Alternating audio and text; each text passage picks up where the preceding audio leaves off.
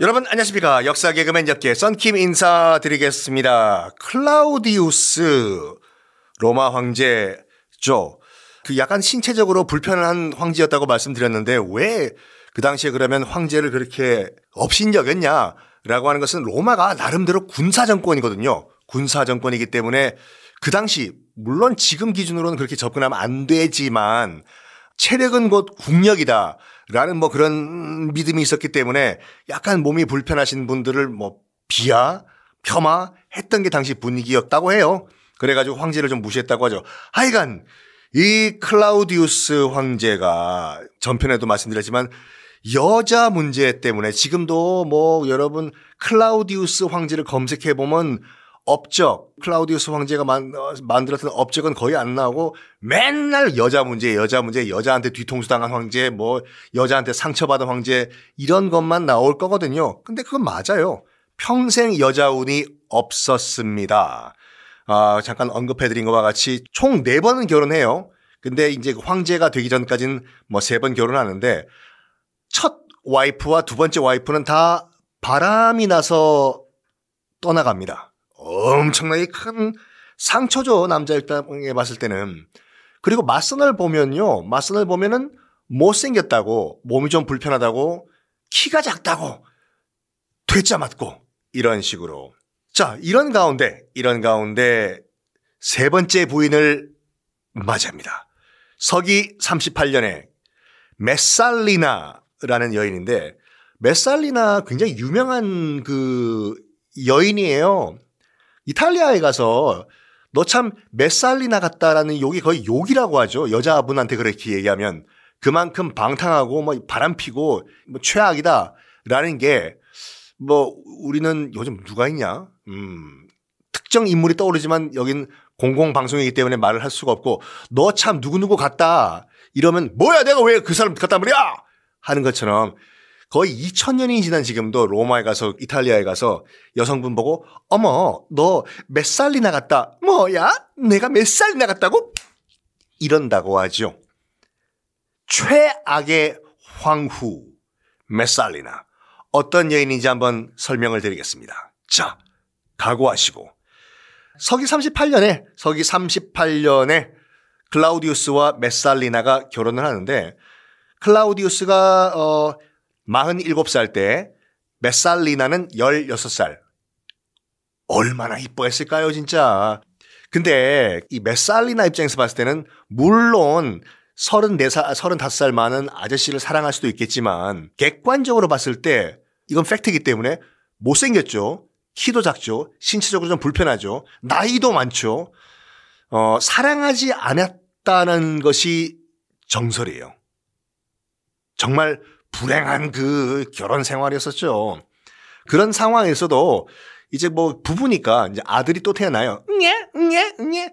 이러니까요. 이 나이 많은 그 할아버지 할배 클라우디우스 왕제는 얼마나 어린 신부가 이쁠까 와이프가요. 진짜 하는 말이라고 하면 다 껌뻑 껌뻑 껌뻑 껌뻑 넘어갔다고 합니다. 메살리나는 일단은 남편의 사랑은 받지만 사랑이 없는 부부 관계였지 않습니까? 하지만 황제 부인, 황후로서 기고만장했다고 합니다. 결혼하는 순간부터 내가 내가 황제 부인이야. 내가 황제 부인이란 말이야. 이 세상은 내 거야. 이런 식으로. 자, 지금부터 이 메살리나의 악행들을 쭉 메살리나의 악행만 해도 몇 회가 나올 건데 뭐 저희는 그런 시간이 없기 때문에 아주 주요 악행들 몇 개만 말씀드릴게요.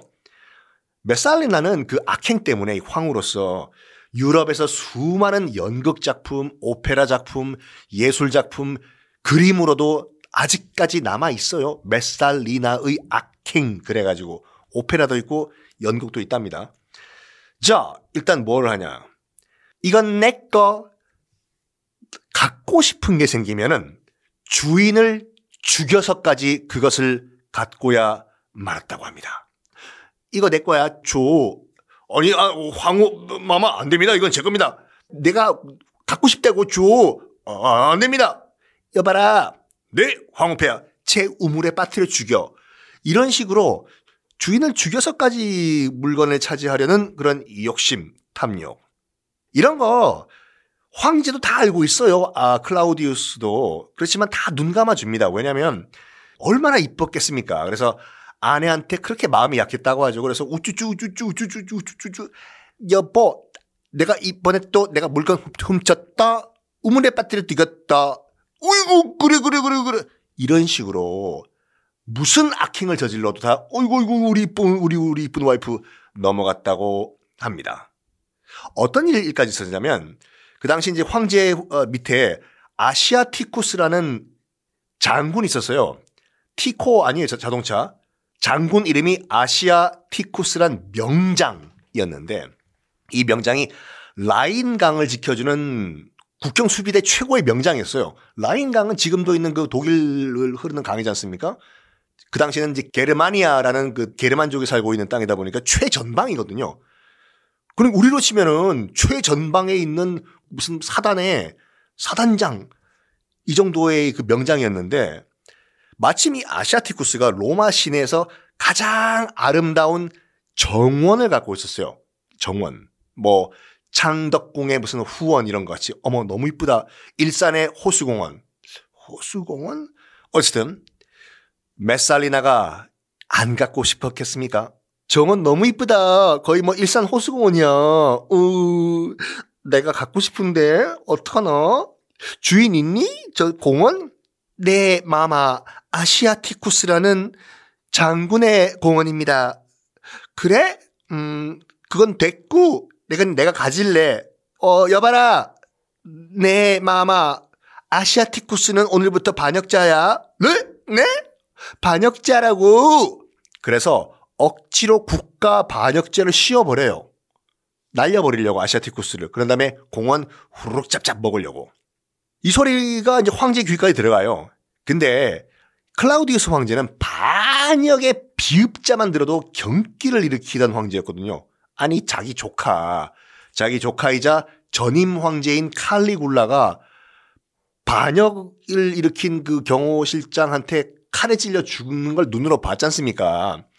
그래가지고 바바바바바바바바바바바바바 반역 반역이라고 하면 경기를 일으켰던 황제거든요. 클라우디우스가 뭐 뭐 뭐 뭐야? 아시아티쿠스가 바, 바, 바, 바, 반역? 여라! 아시아티쿠스를 당장 끌고 와라! 네, 황제 폐하! 끌고 왔어요, 아시아티쿠스. 야! 너 반역했다며? 제가요? 제가요? 제가요? 아시아티쿠스가 상당히 명장의 머리도 똑똑한 전략가였거든요. 논리 정연하게 내가 왜 반역자가 아닌지 A, B, C, D 쫙쫙 설명을 해 나가요. 해명을 한 거예요. 당황하지 않고. 왜냐면 자긴 죄가 없거든. 황제가 설득에 넘어갑니다. 그렇지. 아시아티쿠스 네가 반역을 저질 리가 없어. 그래 미안해. 뭐 뭔가 착오가 있었나 봐. 집에 가 있어. 미안해. 네, 황제폐하. 그런데 여기서 반전. 어떤 반전이 일어날까요? 다음 시간에 공개하겠습니다.